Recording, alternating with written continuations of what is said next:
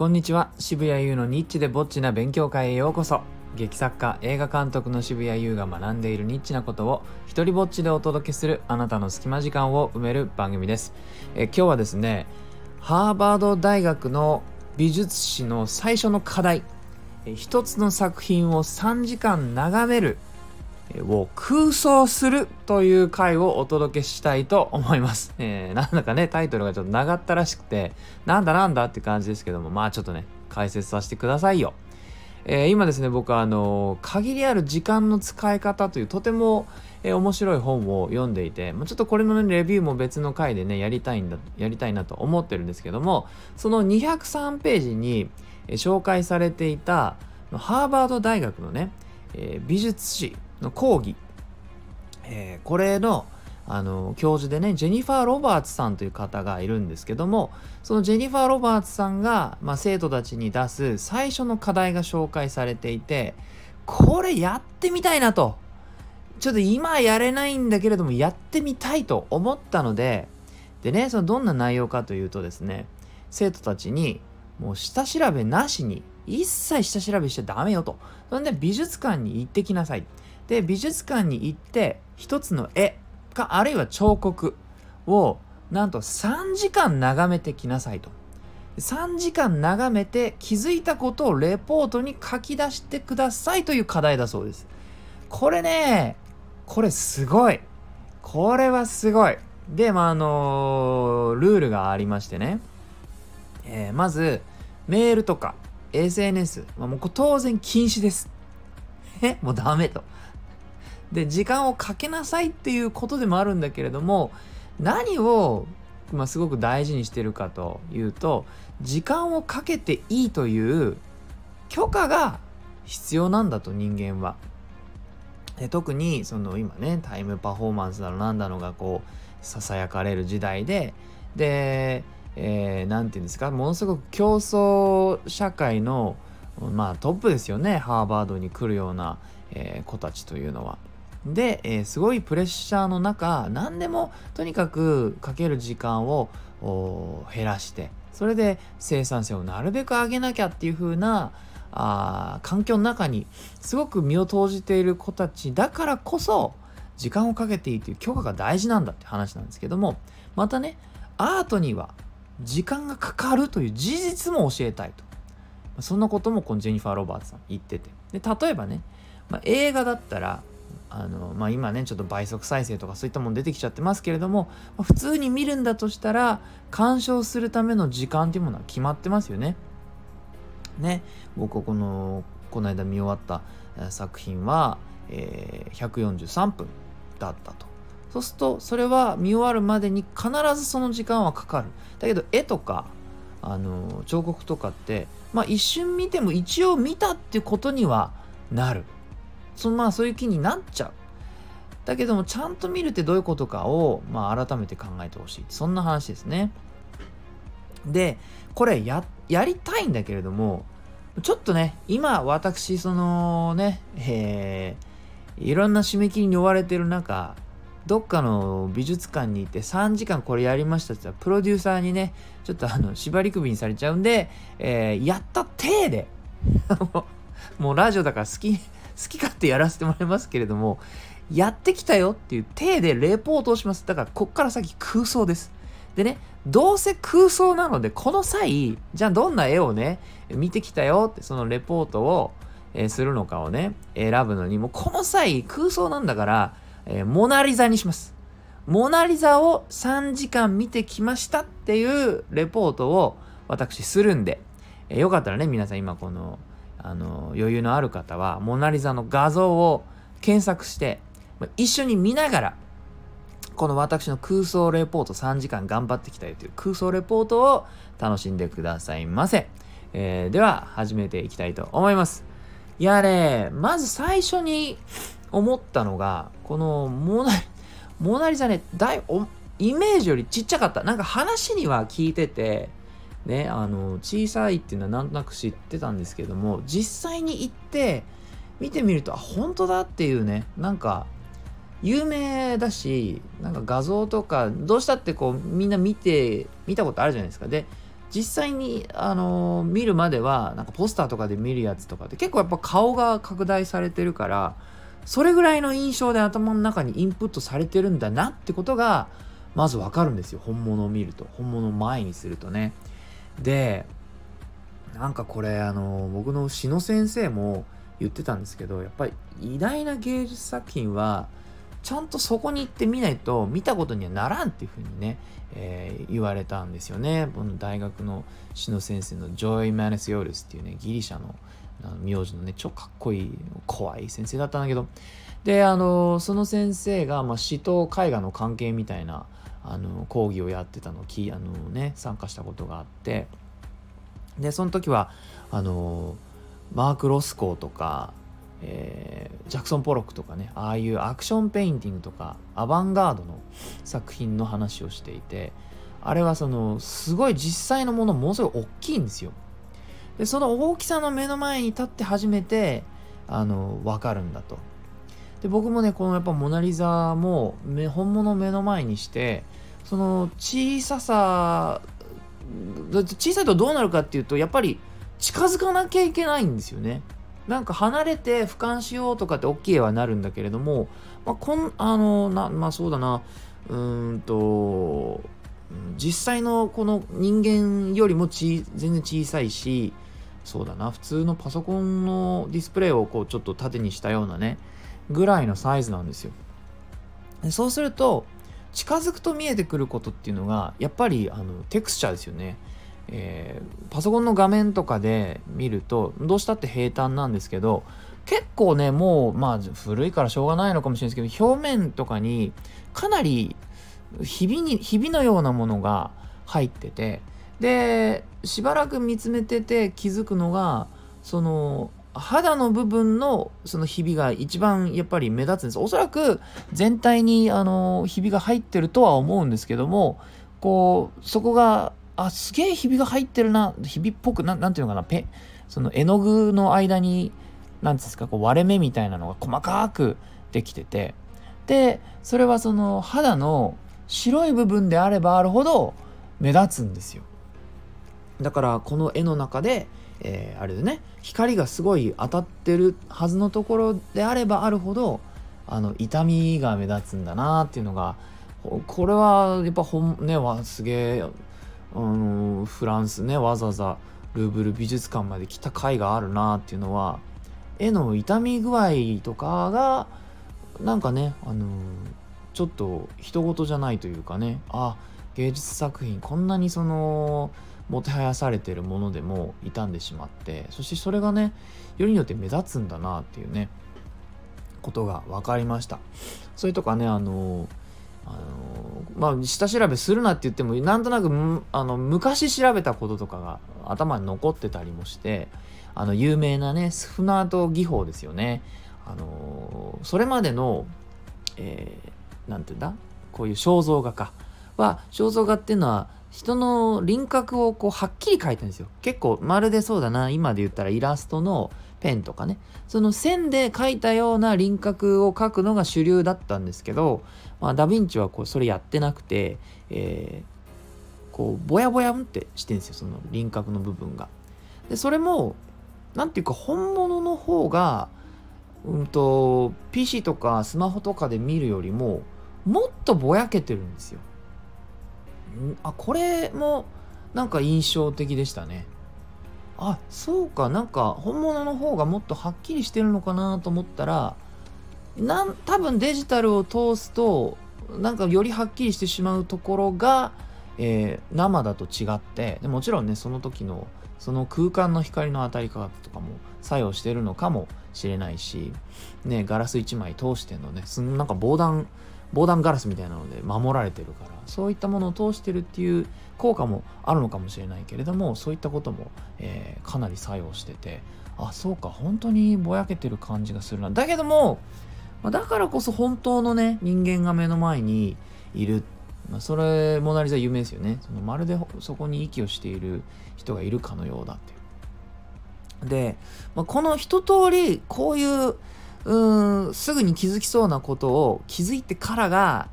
やっぱ長くてこれ3時間きついってまだあの時計とかはねあの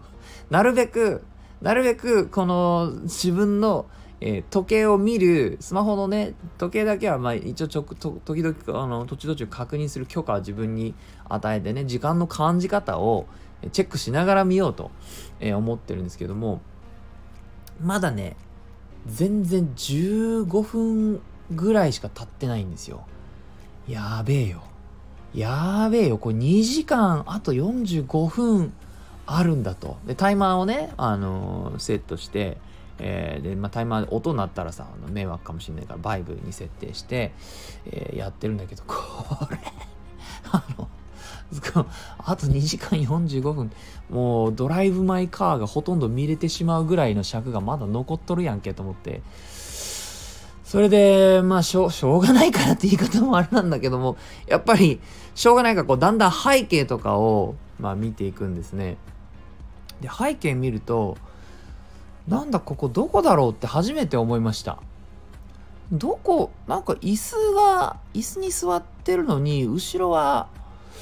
なんかねこの世のものとはちょっと思えない風景なんですよ。でうんまああんまね知らないから確かこれってまだダ・ヴィンチの絵ってね終わってない未完の絵が結構多くないですか？だからこれもたそういえば未完だっけな？どっちだっけな？あの頼まれた人に結局ねこの絵渡してないはずなんだよねダ・ヴィンチ。でそのほとんどの場合その理由がね気に入ったからか未完だからのどっちかなんですけどダ・ヴィンチって。で背景見るとあの顔の左右の部分はなんか なんかまで見方によっては適当というかこれ書き終えてねえんじゃねえかっていう感じなんですよ。特に右側なんかは顔の右側なんかはねなんだかもちょっとわかんない。こう奥海の奥に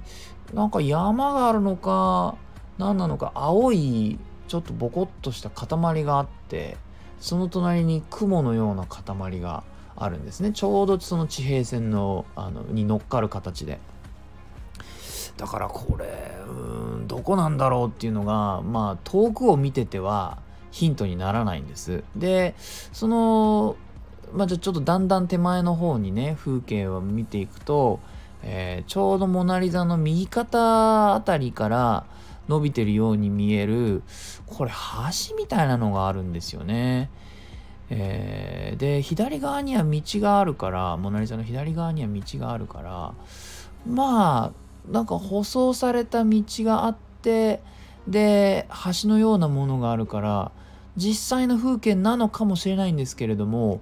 その色の変化の仕方から言ってなんかね僕一瞬地獄かなとちょっと思ったんですよ。地獄ってその分かりやすいそのなんか炎があるような地獄とかではなく、うん、僕がたまにイメージするね孤独の地獄みたいなね、えー、本当は地獄って誰もいないところに送り込まれてしまうことなんじゃないかって昔思ったことがあってそんな与えられた空間から見渡すとこんな風景が見えたらちょっと僕はゾッとするなっていう。えー、でねそそれでいつの間にか手前に来ると急に椅子に座ってるからなんかどこからが部屋でどこからがこの外の風景なのかが分かんないですよなもしかしたらまあちょっと木のへりみたいなのが見つかるからね。なんかそういったところに座って絵のためにポーズしてるのかもしれないんですけれども。うん。まずここがどこなんだろうっていうことで、えしばらくはねあの考えることがまあできました。だけどこれとかやってももう全然1時間も経ってないんですよ。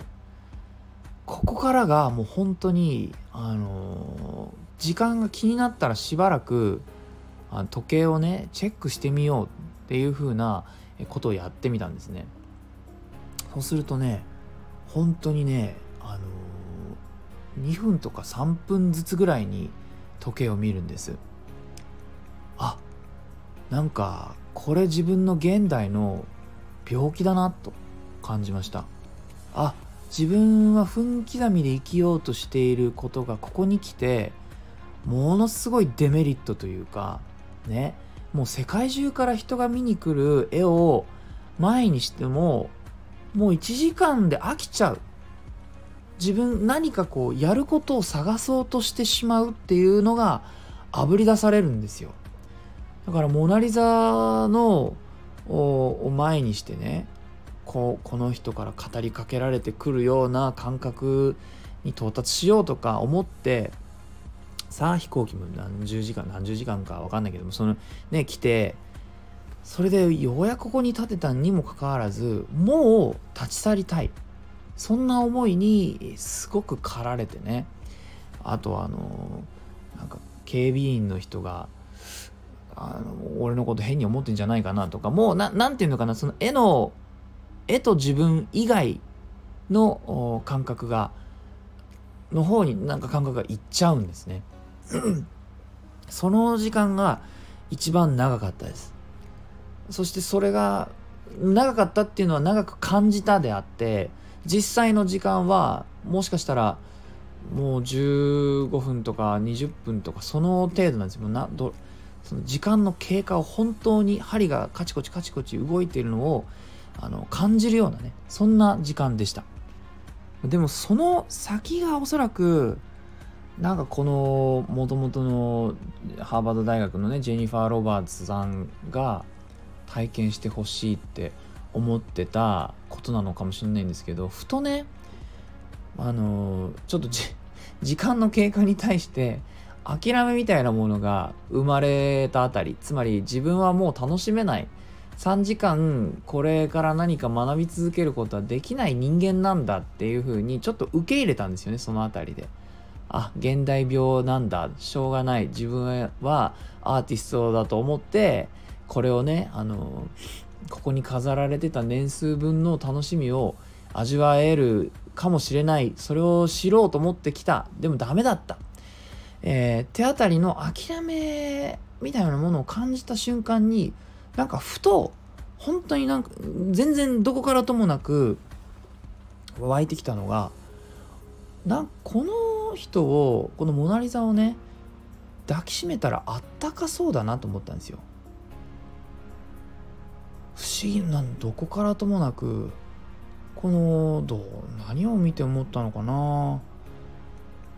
なんだかねその決してね血色いい感じじゃない、まあ、それはもしかしてその経年の劣化でそうなのかもしれないんですけど割とね手の色があったかそうに見えてあこの手は触ってみたいみたいな感覚が起きてそしたら自分が想像してこうなんか右手をねこんなだいぶなで型な肩のところを回してるようなイメージがふわって浮かんでしたらねあったかそうだなっていうのを感じたんですでそのあったかそうだなと思ってからあのこの人の顔を、えー、見たらね すごい不思議なことが起きてあのモナ・リザの目ってちょっと実は正面を見てなくてちょっと右の方を、まあ、向かって右の方を見てるんですよ。それでその時にまた非常に不思議な感覚になったのがあ俺これ目を合わせてみたいこの人と目を合わせてみたいと思って自分の体がねこう少し右に 何ていうのかなあの絵を見ながらの人の方が伝わるかもしれないんですけどもなんとなく右に自分が傾いて少し回り込むような感じになれば目が合うかなっていう錯覚にあの陥ることができたんですつまりそこに本当にいる人と一瞬ねコミュニケーションを取ろうとしてふって体が傾いてあそうか俺は今この人の視線の先に入ろうとしたんだでその思いはどこからともなく体温を感じたからなんだっていうね、えー、不思議なことが、えー、起きました。はい。えー、てな具合にね、ちょっと頑張って 想像してみましたけれども、あさやっぱり自分の想像だとこう3時間がどうなるかっていうのは非常に難しいですね。やっぱりやってみないとダメだね。あのこうやってラジオの あの放送している間の、まあ、10分15分、えー、見るだけで感じることをさもね見てきたかのようにレポートしてみましたが3時間やってみたら本当はどうなのか、えー、やってみたいと。ちょっとね モナリザでやるのは難しいかもしれないですけれども、まあ、いつか何かちょっとこうこれは3時間捧げてみたいという作品に出会えたら是非皆さんもねやってみてほしいと思います。特に何て言うかないろいろと時間に追われる毎日じゃないですか。でねなんだか限られているのにどんどんそれを埋めてくるものって人の注意をさこう得ようとするものって増える一方でこういった時間の使い方をするというのはもしかしたらこの時代贅沢なのかもしれないし新しいね自分の側面を発見することもできるかもしれないので僕はね、え今年中に何かどっか一個作品を見つけて3時間その前に立ってみる眺めてみるっていうのをやってみたいと思いますとというお話でした。いいなと思ったらハートマークをタップしたりフォローしてください。よかったらあなたの番組や Twitter でこの放送を紹介してください。えー、このスタイフでも自由に使って OK な、えー、使用許可上演料不要の一人芝居コレクションモノログ集穴そして第2弾の狭間は Amazon で好評発売中またですね、えー、僕が主催する劇団牧羊犬第5回本公演狼少年立花の舞台映像が完成し、え2月25日まで配信中です、え劇場の臨場感をあなたののスマホやテレビにお届けするのでぜひ概要欄をチェックしてみてください。では渋谷優でした。